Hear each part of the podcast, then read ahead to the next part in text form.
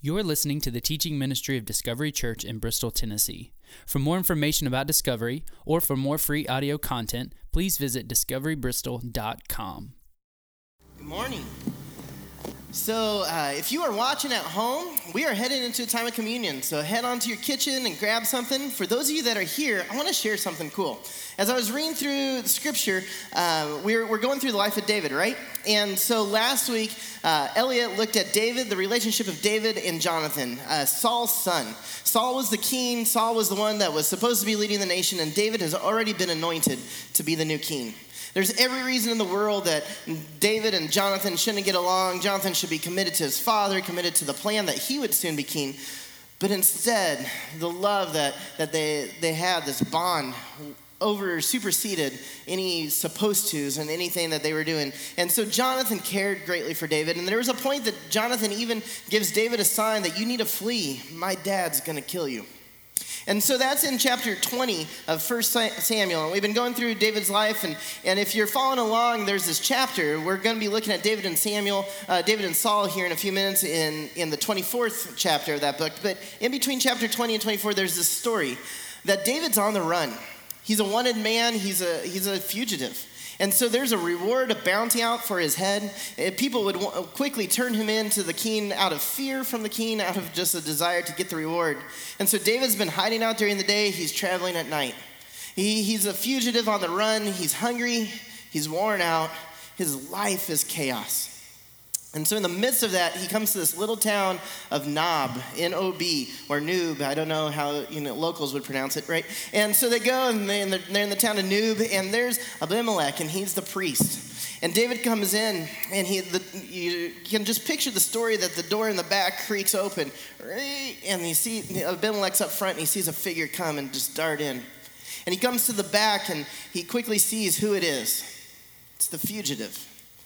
David's well known. He's the one that's killed Goliath. He's this mighty victor. He's killed thousands in war. Everybody knows what David looks like, and here he is. He's, he's dirty, he's worn out, he's visibly hungry, worried, scared.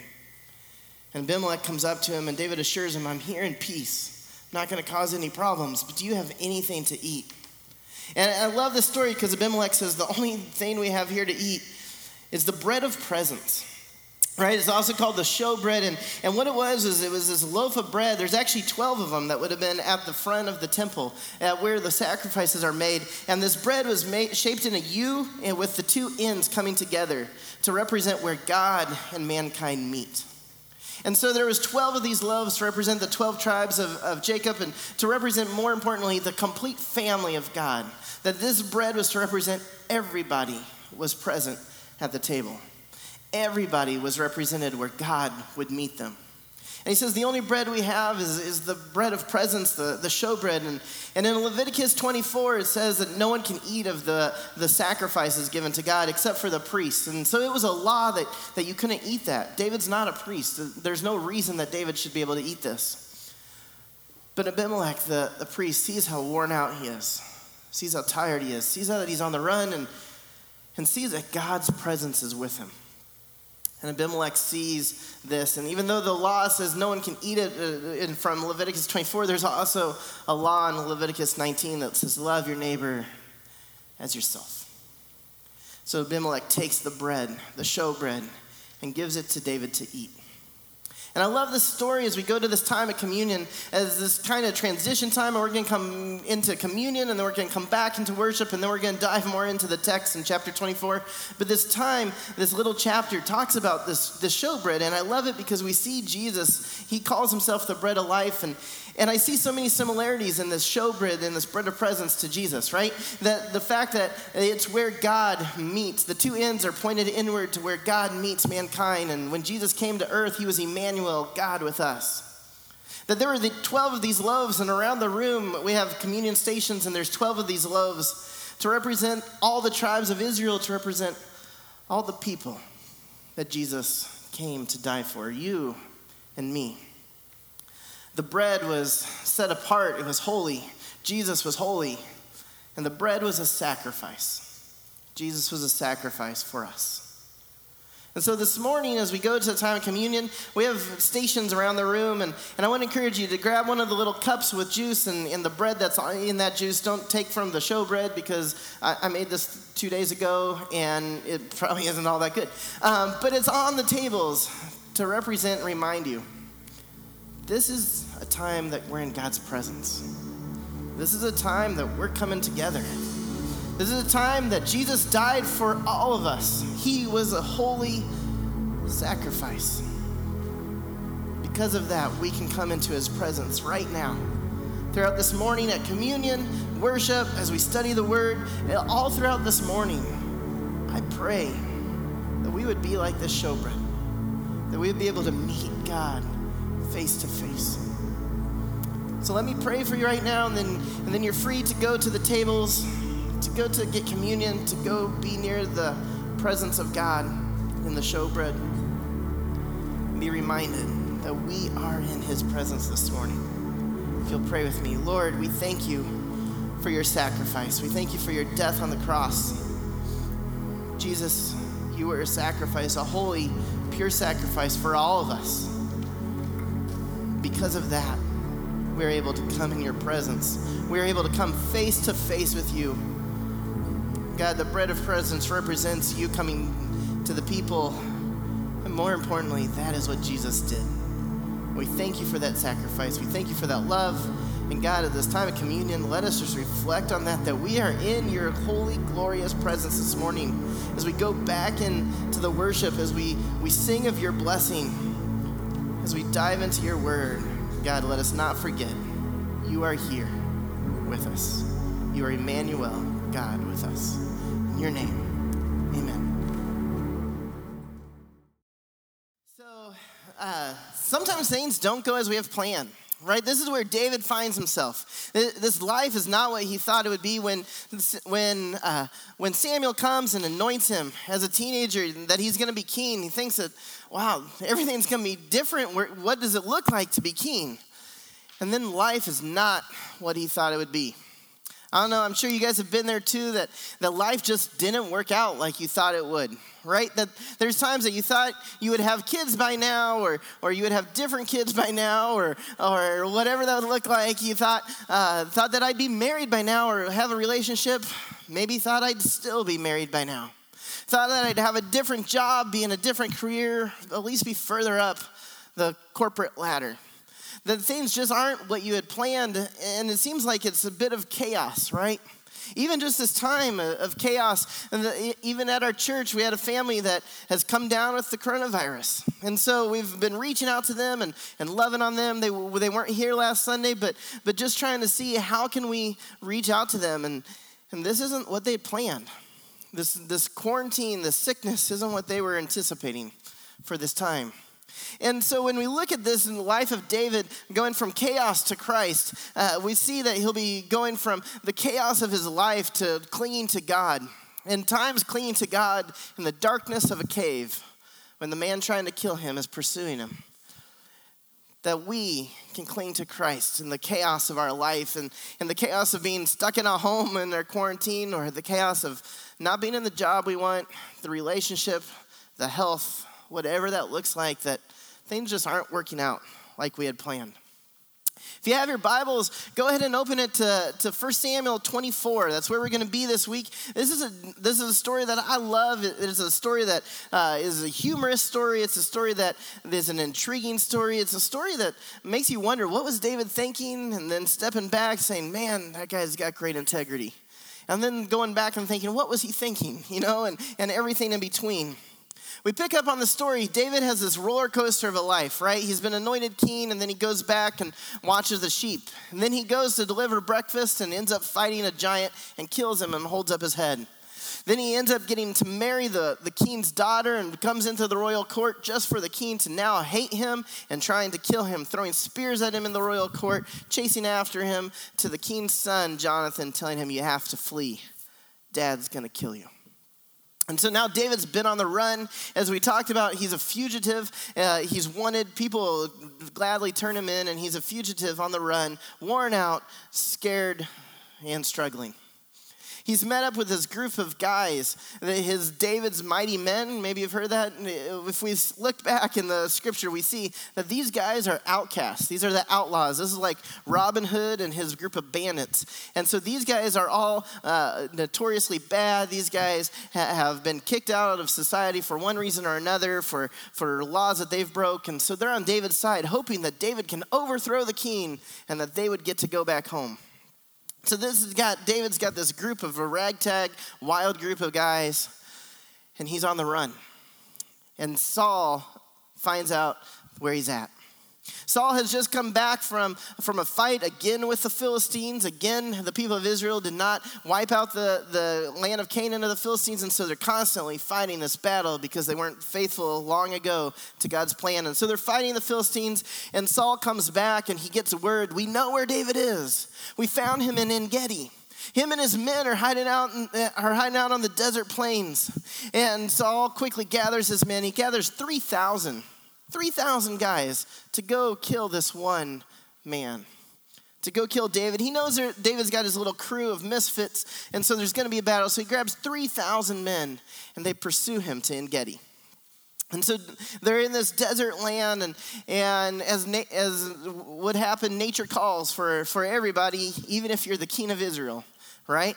And so the king of Israel sees some caves and he has an opportunity to have a private moment in a, in a restroom in these caves. And he tells the, the soldiers, he says, Stay here, I gotta go take care of business. And he grabs the sports section and, and he heads out to the cave and to take care of what he needs to do, right? And that's where we pick up on the story is Saul going to this cave. But just so happens of all the caves in all the desert that he chooses to do his business, this is the one David's hiding out in right? If you haven't heard this story before, David and some of his men, these caves are massive, they're, they're big and, they, and they're winding and they're interconnecting. And, and David happens to be in this one cave. And you've kind of figured that they've been watching Saul and his troops and, and they know that they're getting close. And so they decide, hey, let's hide. We're going to hide in these caves, hope they pass by, and this is our only chance. And so they hide, and here comes Saul. They see Saul leaving his crew and coming up in his royal robes and, and coming up to the, to the cave.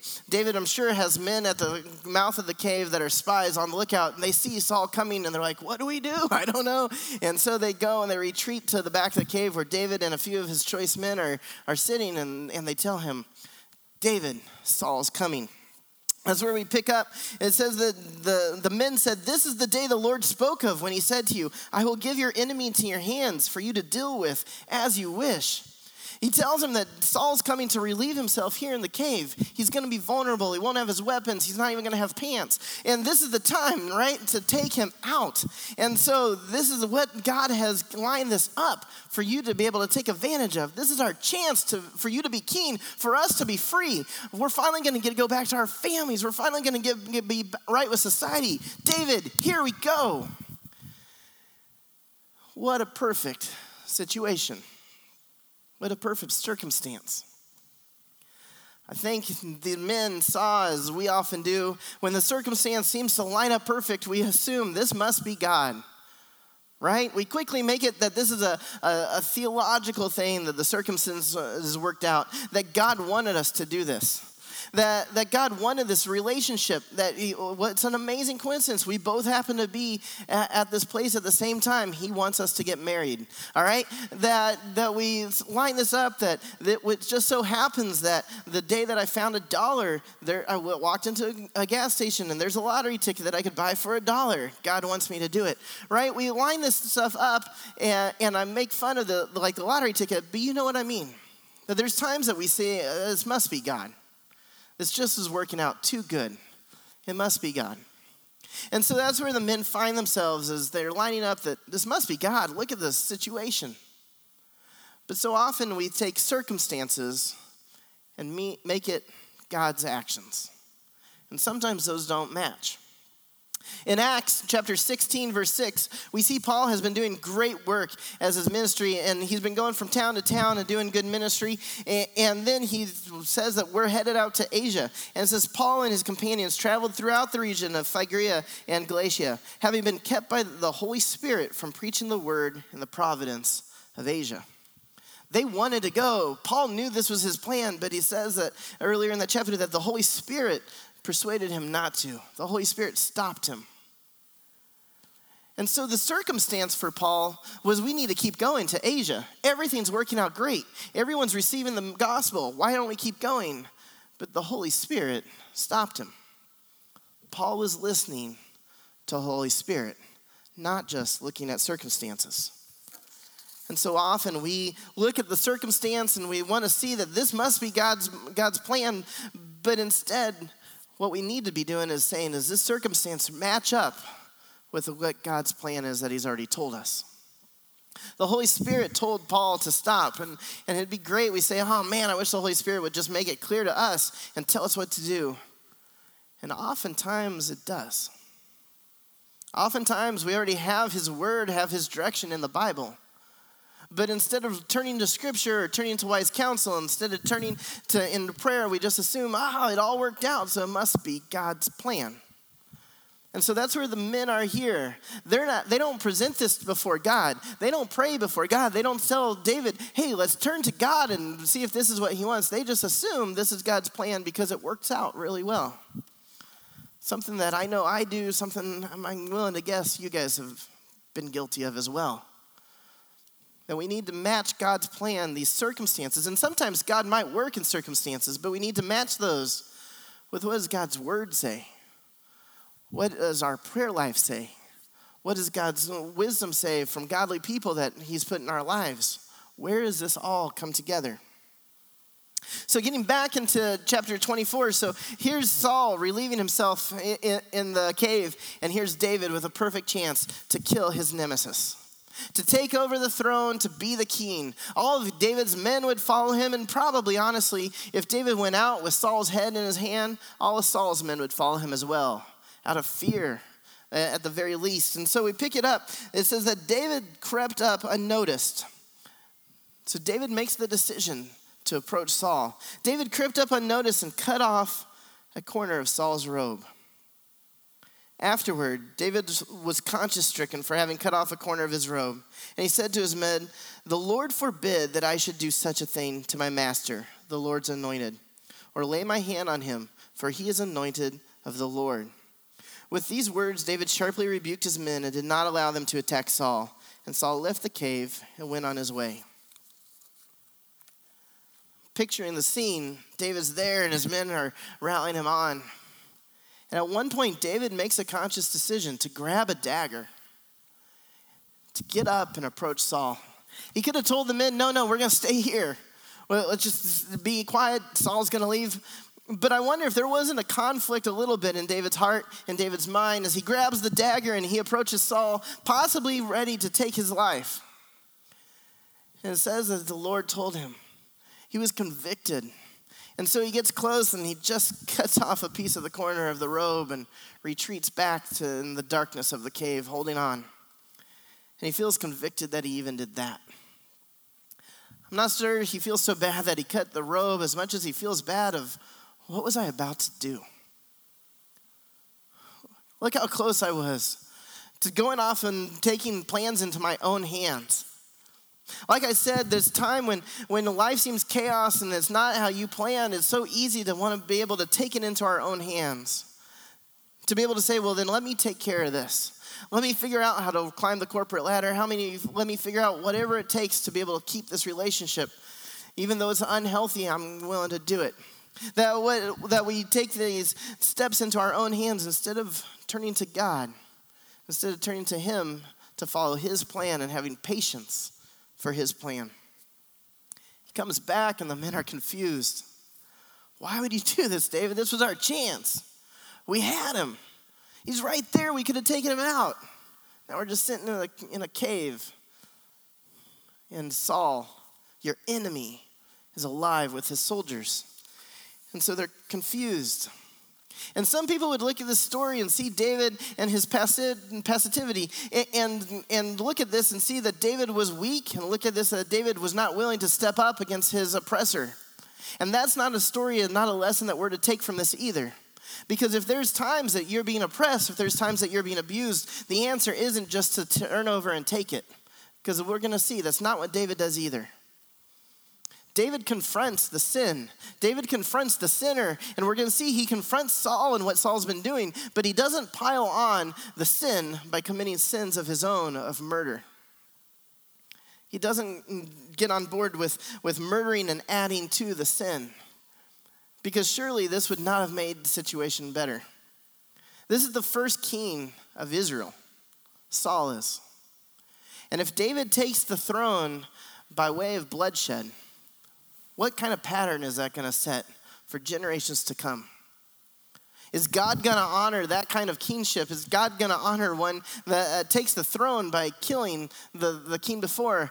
We see in 1 Kings later on, we see in 1 Kings chapter 16, uh, this, that God does not honor this. Zimri it, it becomes the king of Israel because he goes and he takes the life of the king before him. And within seven days, Zimri is overthrown and dies in a fire that he sets in the palace, trying to, to fight off the, uh, the attack. God does not honor that kind of rising to the power. God does not honor taking it in his own hands as Zimri did. And so David is willing to wait. As hard as that is, he's willing to wait on God's timing. We're going to see, though, he, he addresses the sin of Saul. In verse 8 says, Then David went out to the cave and called out to Saul, My Lord, the king. When Saul looked behind him, David bowed down, prostrating himself with his face to the ground. So picture this, like it's a funny story, right? Saul's been in this in this cave taking care of business, and he comes out and he looks out back, and here's David and a whole group of soldiers chilling in the cave that he just took care of everything in, right? He said said to Saul, "Why do you listen when men say David is bent on harming you?" This day you have seen with your own hands how the Lord delivered you into my hands in the cave. Some urged me to kill you, but I spared you. I said, I will not lay my hands on, the, on my Lord, because he is the Lord's anointed. It continues on. It says, See, my father, look at this piece of your robe in my hand. I cut off the corner of your robe, but did not kill you. See that there's nothing in my hand to indicate that I'm guilty of wrongdoing or rebellion. I've not wronged you, but you have hunted me down to take my life. May the Lord judge between you and me. May the Lord avenge the wrongs you have done to me but my hand will not touch you. As the saying goes, from evil doers comes evil deeds, so my hands will not touch you.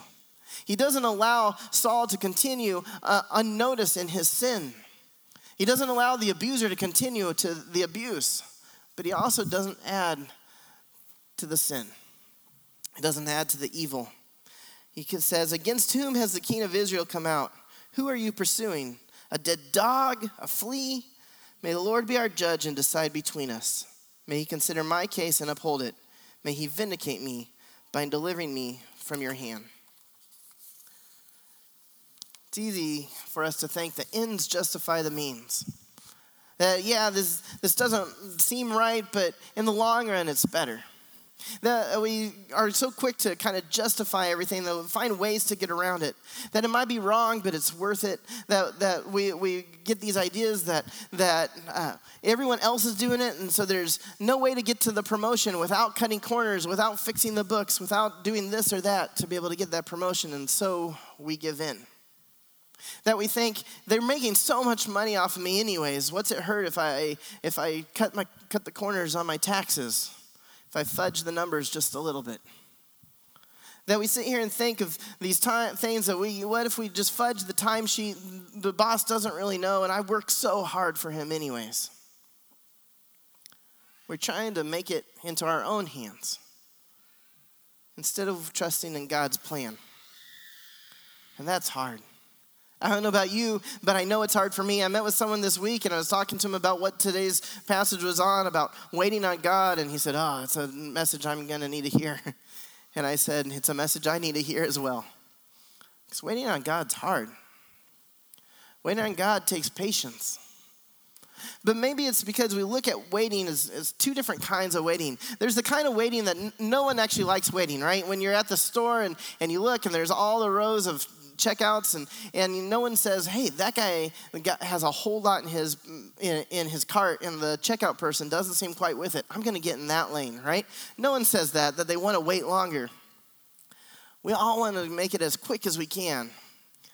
But sometimes when we're waiting, we need to realize that this is where God has us. And I'm not just talking about like the waiting, like when you're at a store, there's the inactive waiting where I'm just standing there, not doing anything. I got my cart full, there's nothing I can do. That kind of waiting, that stinks, right? But sometimes there's the waiting that is active waiting. There's the waiting that when you're waiting for, for something that you're actively doing. For example, when I go to Blackbird Bakery, I got a picture of my daughter. This is last year at, when we adopted her. This is any. This is how I feel every time we go to Blackbird, right? That I'm just in awe and I would consider this is active waiting because I'm there waiting in the line and I'm looking at everything that they have. I'm wondering what it tastes like. I'm trying to see what flavor it is. I'm looking at what the people around me have ordered. Uh, I'm counting the people before in front of me so I can count down and know how long it is before I get up there. I'm looking for my kids. Our whole family's there. We got four kids. Three of them I can find. One's loose. I don't know where, but I'm not getting out of line. And so I just I send Sarah and I'm like, hey, go find them, all right? And so and we hope that they're doing okay but uh, we're not getting out of line here. And I'm actively like looking for my kids, looking, trying to figure out what I want, watching everything, trying to figure out do we want coffee, ice cream, pastry. And I finally get up and they say, What would you like? And I'd be like, All of it, right? And this is my dream, and as any, just one of each of those. I'm actively waiting. Blackbird never seems to take as long as, as the grocery store because I'm doing something because I'm looking at all of it, because I'm, I'm watching the people, because I'm trying to see what am I going to have, and I'm anticipating, I'm excited. I'm actively waiting. This is what David was doing. He was actively waiting. When we think about this time between when he was anointed and when he comes king, right? We think, man, it took so long, and how horrible would that be that he's just waiting and he's being chased by Saul and, and he's going through this valleys and the ups and downs, and he's a, a fugitive and he's with these guys that are crazy, and, and it's this wild time. But during this time, of the 75 Psalms that's attributed to David, he wrote 37 of them. This time this time he was growing closer to the Lord. This time he was learning to trust in God. This is time that he was actively learning how to rely on the Lord. So when he was keen, he would come to the Lord in every situation. This is a time that God had him waiting for a reason so he could be a better king. And he was actively waiting. This is what we need to be doing as we're waiting on God's plan. That we're in this situation, like I said at the beginning, that this isn't the life you expected, and, and you, you would like to take it into our own hands to fix it. And sometimes we need to realize this is where God wants us right now. As we actively wait, as we draw closer to the Lord to get through these hard times, to get through these chaotic times right now that we're in. That the nation's in turmoil and, and there's this virus all around and it's this wild time. It's a lot of anxiety, a lot of fear, a lot of unknown. Maybe this is time that we need to learn to just trust in God. That we need to learn to have patience, not have a spirit of fear, but to have a spirit of trust in the Lord. The passage continues, uh, verse 16 says, When David finished saying this, Saul asked, Is that your voice, David, my son? And he wept aloud. You are more righteous than I, he said. You have treated me well, but I've treated you badly. You have just told you have just now told me about the good you did to me. The Lord delivered me into your hands, but you did not kill me. When a man finds his enemy, does he let him get away unharmed? May the Lord reward you well for the way you treated me today. I know that you will surely be king, and that the kingdom of Israel will be established in your hands. Now swear to me by the Lord that you will not kill off my descendants or wipe out my name from my father's family. So David gave his oath to Saul then Saul returned home, but David and his men went up to the stronghold. I'd love to say that the story ends here, that there's peace between the two. But Saul goes back on his word, and he pursues David again, and he tries to kill David again. But that continues to be time of wait for David. That David continues to grow in this time. That David even writes these psalms like Psalm 57. The, the subscript, the, the opening script for this psalm says, For the director of music, to the tune of Do Not Destroy. So if any of you guys know that song, just go ahead and play that in your mind. I, I don't know what that is, it's, you know, 3,000 years old, uh, of David. Um, but you could use Twinkle, Twinkle, Little Star, because that works for almost everything. All right? Uh, it says, When he fled from Saul into the cave. So David writes this when he's on the run. David writes this when he hears that Saul has gathered 3,000 men and he's coming to get you. David writes this after he's been in, in, the, in, the, in the temple of Nob and, and eaten the consecrated bread as the only nourishment that he has. And he goes out on the run again and he's hiding in a cave and he grabs a script, he grabs a pen and, so, and a scroll and he begins to write this down.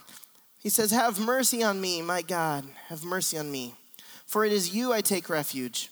I will take refuge in the shadows of your wings until the disaster has passed. I cry out to God Most High, to God who vindicates me. He sends me from heaven and saves me, rebuking those who hotly pursue me. God sends forth his love and his faithfulness. In the midst of chaos, in the midst of turmoil, his answer is to turn to God and just say, God, be with me.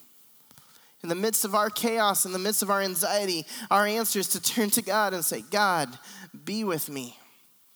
He's writing this in the darkness of a cave when Saul's coming to kill him.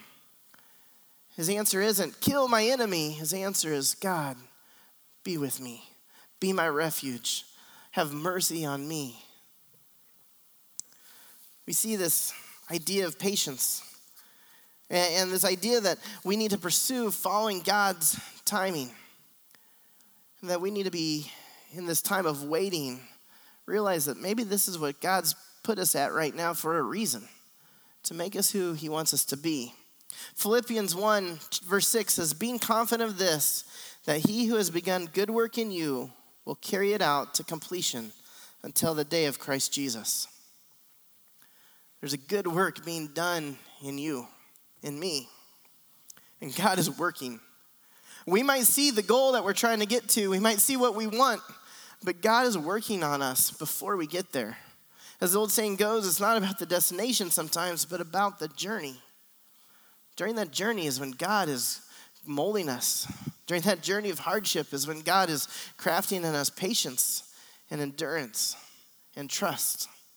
During that journey, this time of chaos and fear, God is putting in us not a spirit of fear, but a spirit of confidence in Him, a spirit of love. And in that cave, to all those men, David set an example to trust in God's time. To those men, they learned that story, and those men would end up fighting with him. Those men would end up following him. Those men would end up being set free and coming back to their families when David is vindicated and becomes king. But they learn a lesson on trusting in God. We learn a lesson in trusting in God because of this story, the example David set. There's a story about uh, a man, he's called the Napkin Dad. His name is Garth Callahan, and maybe you've heard about him, but Garth came down with uh, a diagnosis of cancer. And it looked like he wasn't going to live, and he's got a 14 year old daughter. And, and up to this point, he had often written notes uh, in his, when he'd make his daughter's lunchbox and put these notes of, I love you, you know, have a great day, love dad, and put it in there. He didn't know how much longer he'd live. And so Garth began to write inspiration notes on napkins. He ended up writing 826 napkins because he counted out how many days left his daughter had of school. And when asked about it, he said, At the end of the day, these notes might be the only thing that my daughter has left of me. He left something for her. We are leaving something for those around you that are following. Those you work with are learning about your reliance in God on your integrity and your patience.